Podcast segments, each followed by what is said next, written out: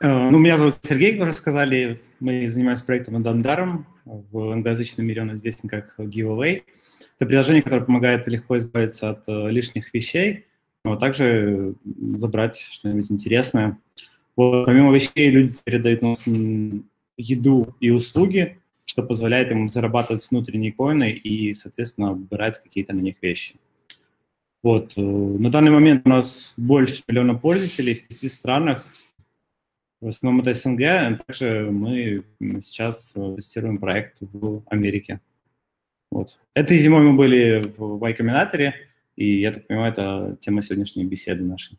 Частично, да. То есть ваша команда на самом деле очень здорово растет. Она стала победителем стартапа, э, стартапа Venture Day Минск в прошлом году, и в этом году вы попали в Y Combinator. Как вам удалось вообще туда попасть? Э, это ведь самый успешный мировой акселератор вообще. Да, я даже могу про Минск Venture Day немножечко тоже сказать. Интересный есть факт, э, что на самом деле мы попали туда случайно. Я пришел с подругой, на полуфинал и решил просто запичить наш проект, практически симпровизировать, и таким образом мы того попали тоже оказались в числе победителей. В мы решили... Я проходил онлайн-школу Y Combinator, которая доступна, в принципе, для всех желающих, и я, пользуюсь случаем, рекомендую каждому, потому что онлайн-школа дает доступ к очень большой части знаний, которые нам дали в Y они записывают видео на Ютубе, они есть на канале, собственно говоря, Combinator. Когда ты проходишь онлайн-школу, у тебя тоже есть возможность общаться с фаундерами со всего мира, пичить им свой проект, получать от них фидбэк, э, трекать э, понедельно свой прогресс. И, в принципе, это симулирует опыт Y Combinator. Прежде чем пройти Y Combinator, собственно говоря, я прошел онлайн-школу. Вот. Пройдя онлайн-школу, немножко узнал о YC и решил подать э, application как они это называют. Э, в принципе, на зимний batch, на котором подавались, было подано около 50 тысяч, насколько я знаю, application ов. Это те стартапы со всего мира, которые заявили желание туда попасть. Ну, как бы 10 тысяч.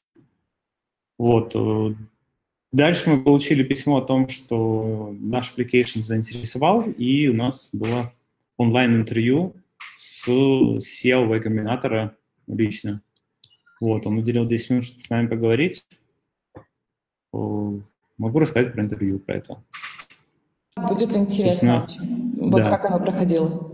Оно проходит следующим образом. Ну, назначают время, звонит человек из YC, они сразу предупреждают, что не будет никаких там добрый день и все такое, и сходу там прямо начинают опрашивать по стартапу. Самое главное уметь объяснить внятно там, в 10 предложениях, в 10 словах, там, грубо говоря, в двух предложениях то, что ты вообще делаешь, нормальными словами, которые могут понять даже там твоя бабушка.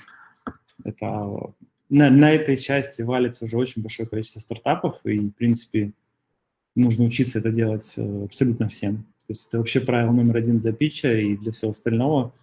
Э, научиться объяснить инвесторам, э, своим клиентам, юзерам, что ты делаешь. Вот.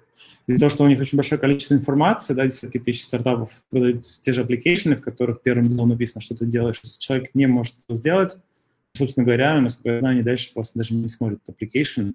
У них не хватает, в принципе, ну, ни, ни желания, ни как бы, ресурсов а, разбирать то, что им непонятно. То есть они считают, что если ты не можешь это объяснить, то значит ты не сможешь дальше тоже объяснять. И они, в принципе, первым делом об этом и говорят. Есть немало э, видео о том, как надо заполнять э, эти резюме, application ы и каким образом отвечать на, на их вопросы. Вот, поэтому быстро рассказать про свой стартап внятно и, опять же, внятно, быстро, без воды отвечать на все вопросы. Так как у вас есть только 10 минут на общение, они довольно насыщенные и быстро проходят. Вот. А в целом это были обычные вопросы про наш стартап, как, э, как вообще он работает, какие там в нем слабые места. Например, у нас в частном случае спрашивали про то, про фрод, как мы боремся с мошенниками. То есть какие-то частные вопросы, по которым люди, смотря на тебя, как бы начинают понимать, отрабатываешь ли ты риски своего стартапа, осознаешь ли ты их, к примеру ну и так далее.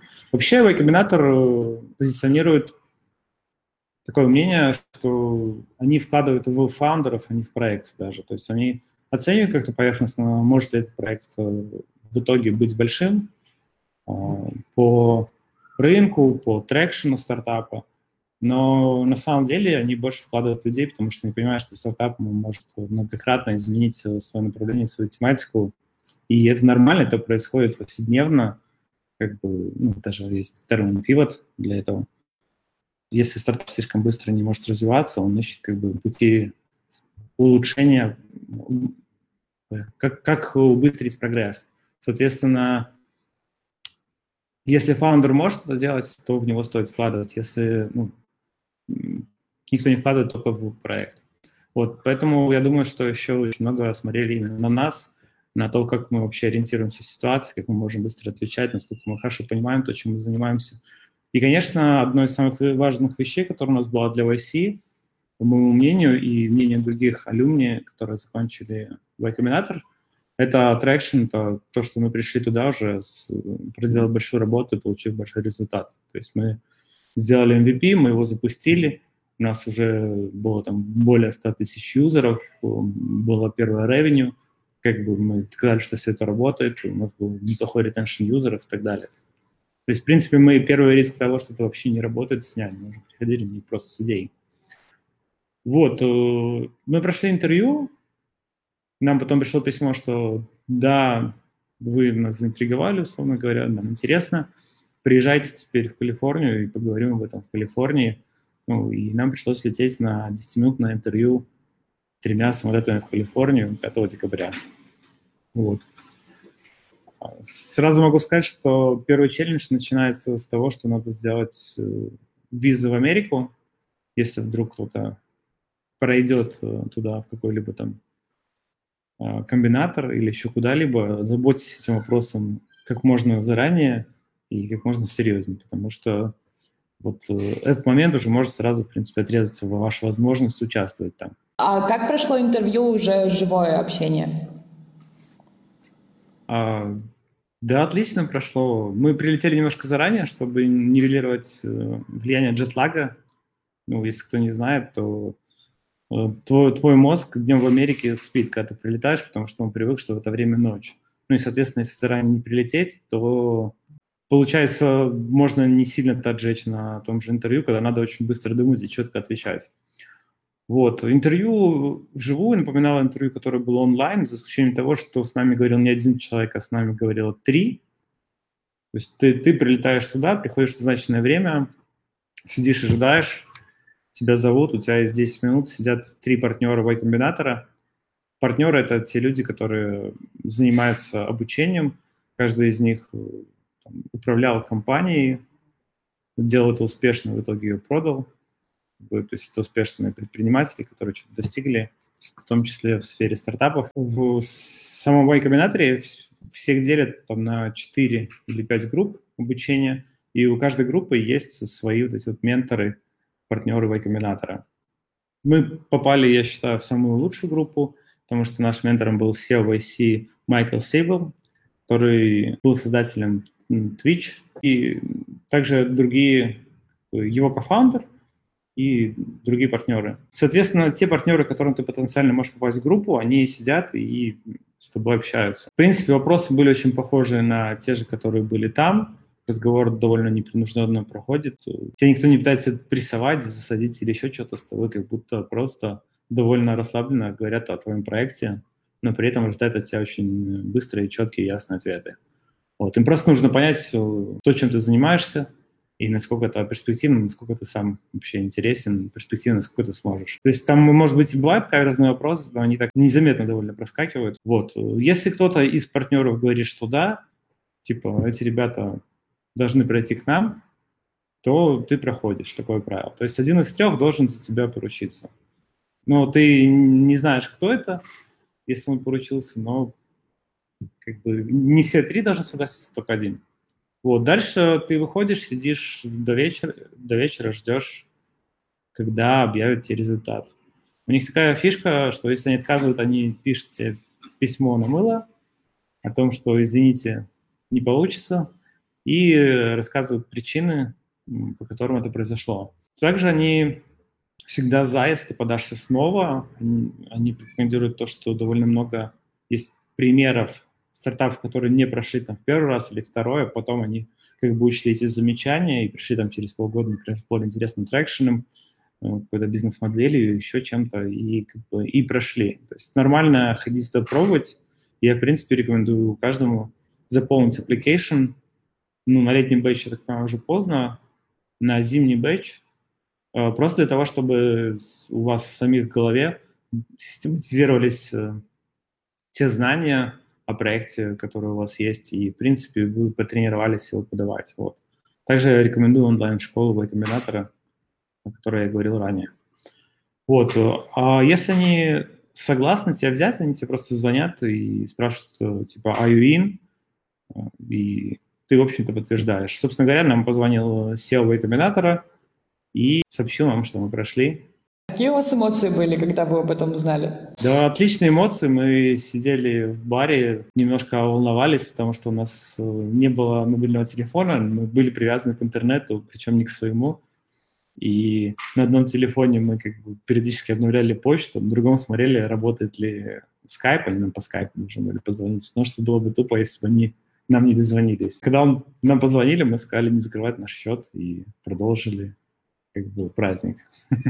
Здорово. А вообще Юкомбинатор один из первых, кто объявил о переходе в онлайн э, режим. Коснулось ли вас это? А, в какой-то мере, да. Когда начиналась пандемия, мы приближались плавно к демо-дню.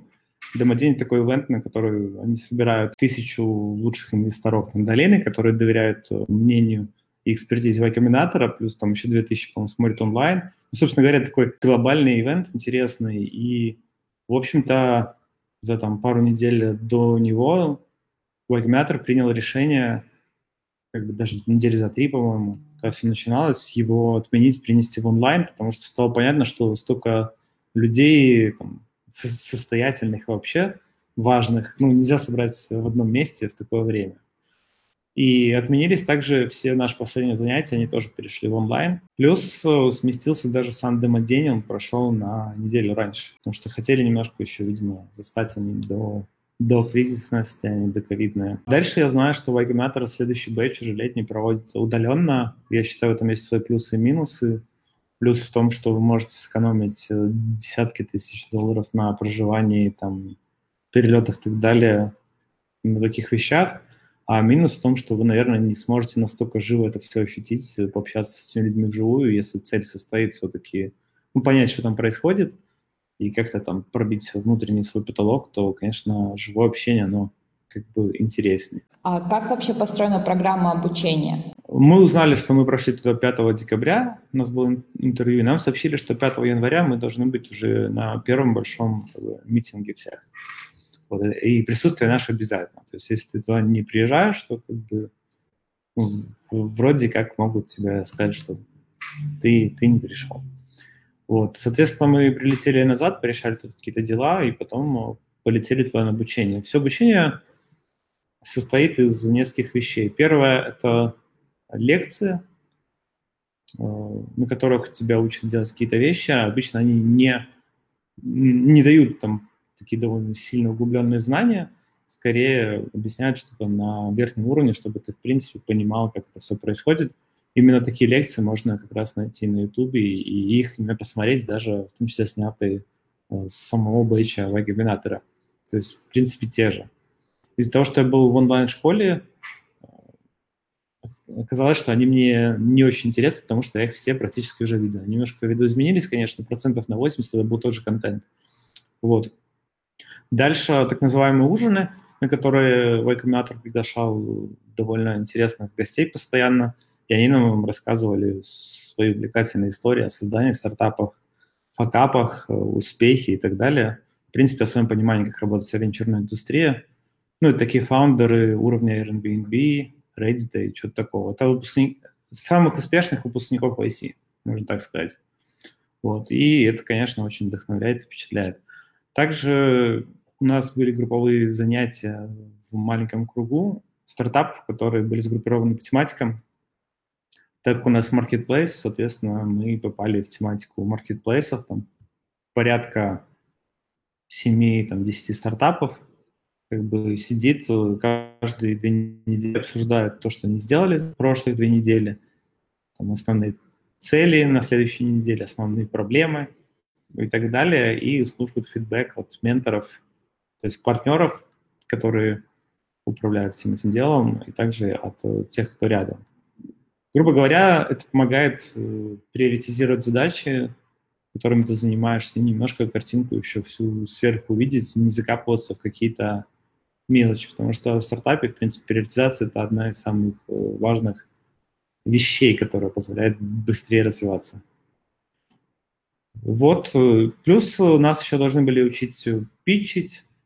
Ну, нас, в принципе, учили, в том числе на тех групповых занятиях, э, быстро и внятно рассказывать о том, что мы делаем. На английском готовили к демо-дню. Я уже говорил, еще раз повторю, что онлайн-обучение в Y Startup School, оно пытается имитировать э, само обучение в стартап-акселераторе. Ты там тоже, в принципе, заполняешь какие-то формы, в которых примерно те же вопросы. Там, какие главные вещи, там, три ты хочешь, например, сделать на следующей неделе, какое главное препятствие и так далее, какой моральный дух, и можешь за этим всем следить. Ну, за исключением того, что реальный ментор не, не отдает тебе фидбэк в этот момент. Вот, но, то есть этим ментором являешься ты же сам. Но оно дает возможность систематизировать э, эти вещи в голове и как бы, думать о стартапе более системно, приоритизировать лучше, быть более эффективным. Вот, также почему стоит идти в IC, это бренд, известный на весь мир, он открывает довольно много дверей, гораздо легче говорить э, с инвесторами, например, в долине и так далее, если ты прошел комбинатор. А, потому что ну, ты для них не какой-то стартап из Беларуси все-таки, а ты какой-то стартап, который прошел в комбинатор, и они уже вроде как знают, что ты какие-то эксперты, которым, возможно, они доверяют, тебя одобрили. Вот. Плюс э, одна из самых главных вещей, которые есть в y это network.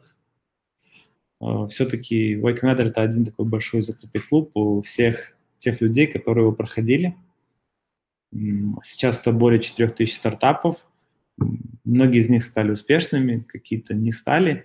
Тем не менее, это люди, к которым у тебя есть доступ, ты с ними можешь как бы общаться, меняться знаниями. Если ты делаешь B2B стартап, ты можешь э, осуществить первые продажи им, любой комбинатор только поддерживает это. То есть они вообще считают, что попадая туда, их задача от тебя как бы акселерировать, в том числе, возможно, дать тебе тот рынок, стартап, рынок, который ты можешь первых клиентов, скажем так, вот, который не совсем на холодную ты будешь заходить все-таки, а немного потеплее, потому что те же ребята, возможно, тоже, когда были в Y продавали своим же впервые свой продукт.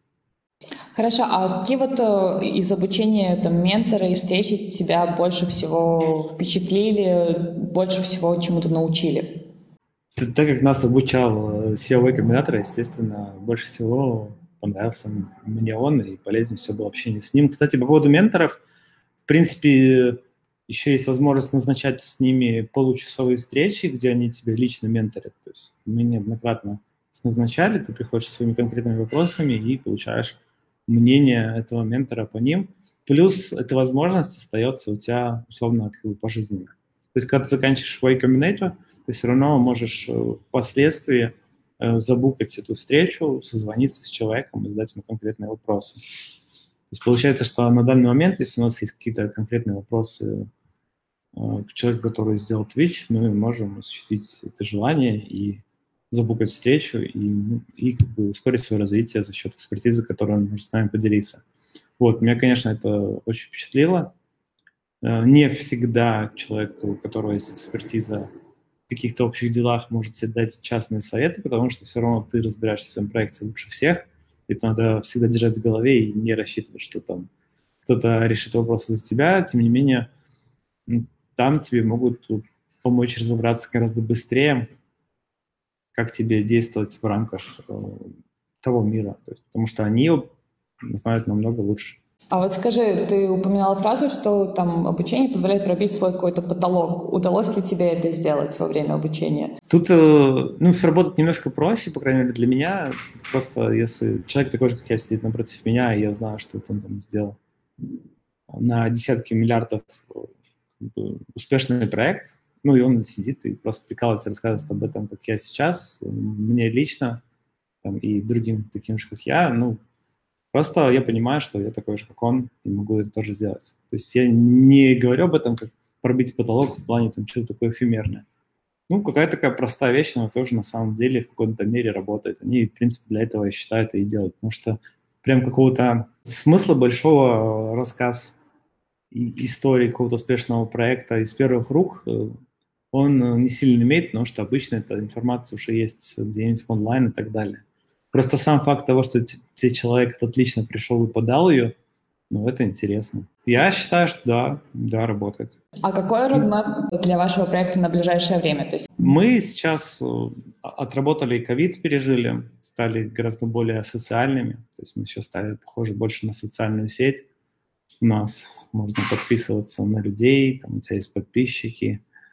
А у нас, мы научили людей генерить контент, который не зависит от э, физических каких-то вещей, что позволило даже людям, если у нас был полный локдаун, продолжить нашему проекту существовать. Вот, это вопрос стал номер один не только для нас, в принципе, для многих стартапов в период э, кризиса пандемии, поэтому мы в первую очередь занимались им. А дальше мы будем продолжать растить проект в странах СНГ, в частности в России, и запускать Америку. Плюс у нас еще есть некоторые планы по европейским странам, я пока не могу точно сказать, а, не хочу загадывать, но в принципе растить проект. Есть ли какие-то ну, там, цифры, выраженные планы там, на год-два? Ну да, безусловно, есть. Обычно эти планы все завязаны, ну, если мы говорим о венчурной индустрии, да, у нас сейчас seed round, соответственно, мы связываем эти цифры на раунд A, который как бы, упирается в определенные рамки там выручки, юзер-базы и так далее. А вот твое, по твоему ощущению, там пандемия сильно сказалась на инвестициях в э, венчурной экосистеме?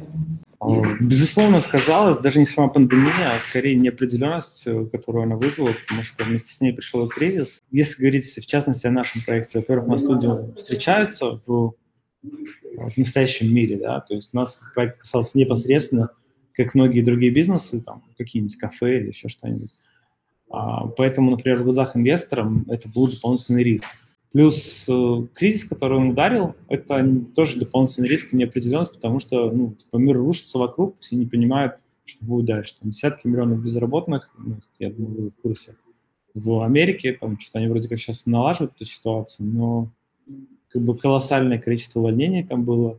И некоторые люди предпочитают просто подождать и более определенного времени немножко заморозить. Там, не то, что их это останавливает, а скорее они более тщательно выбирают и меньше инвестируют. Также это касается и фондов. Ну, у фондов есть определенный KPI обычно, все-таки сколько им надо инвестировать, и они долго на этих деньгах сидеть не могут, поэтому они все равно продолжают. Так что я, я, я считаю, что больше на бизнес-ангелов сказалось, но на фондах в каком-то мере тоже.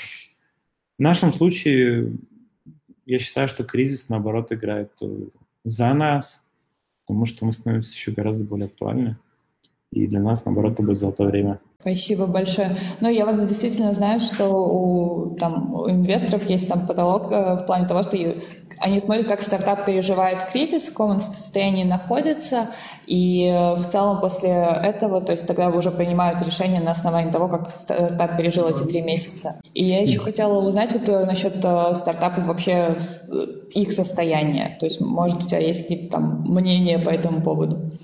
То есть как э, стартапы именно переживают? То есть что лучше делать? Как стартапы? А, ну, что делать? Кстати, совет очень простой. Есть волшебное слово, как бы break-even. Будьте безубыточными, и вы проживете любой кризис без инвестиций. И, в принципе, это должна быть, я считаю, цель номер один многих э, стартапов, которые сейчас как бы работают.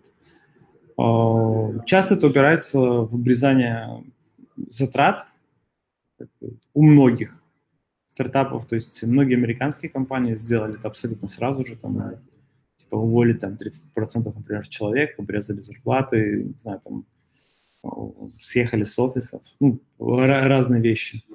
Ну и второй, то, что иногда сложнее делать, это растить выручку, соответственно, чтобы свести этот баланс. Если он сведен, то, во-первых, вы не умрете, а во-вторых, э, это гораздо легче будет торговаться с инвесторами, то есть гораздо более сильные позиции сможете с ними говорить, что, в принципе, тоже немаловажно, потому что даже если сейчас никто не инвестирует, например, через полгода там начнет инвестировать в вас, то за этих полгода вы можете потерять эту подушку, которая позволяла бы вам на выгодной основе брать инвестиции.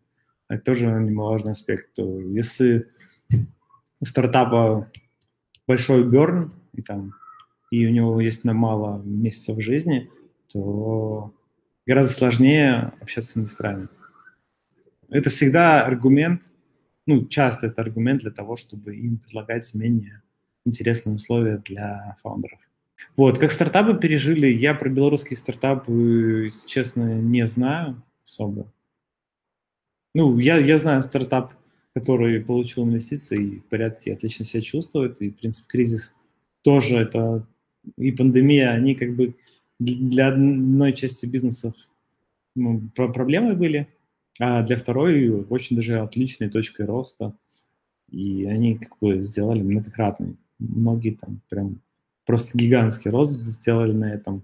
Ну, все знают Zoom, к примеру. Некоторые компании, компании Y Combinator тоже, например, там есть Instacart, компания по доставке продуктов. Они существовали несколько лет, планомерно росли, а когда случилась пандемия, это было для них отличной, прям потрясающей точкой роста. Я знаю, что компании, у которых были инвестиции уже крупные, их э, поддерживали их же инвестора, чтобы снять свои риски как бы, своего портфеля. Это, кстати, к вопросу о том, что происходит в венчурном мире, многие фонды, они направили как бы э, деньги на поддержку собственных проектов, которые у них уже есть в портфеле. Вот. И хороший, кстати, пример Airbnb. У нас была возможность с ними пообщаться, с фаундерами еще до этого всего, и они, в принципе, были веселые, расслабленные, нам все рассказывали. А после этого случился ковид, и Airbnb как раз очень сильно на них он повлиял, потому что туризм был убит как бы полностью. И, насколько я знаю, они там, по-моему, 2 миллиарда брали, чтобы хоть как-то баланс свести, все было в порядке, плюс довольно сильно там тоже все увязали. То есть на разные проекты повлиял он по-разному, такой ответ. Из тех, что я знаю, на некоторые хорошо, на некоторые не очень. Из моих лично знакомых никто пока не умер. Ну, я про стартапы.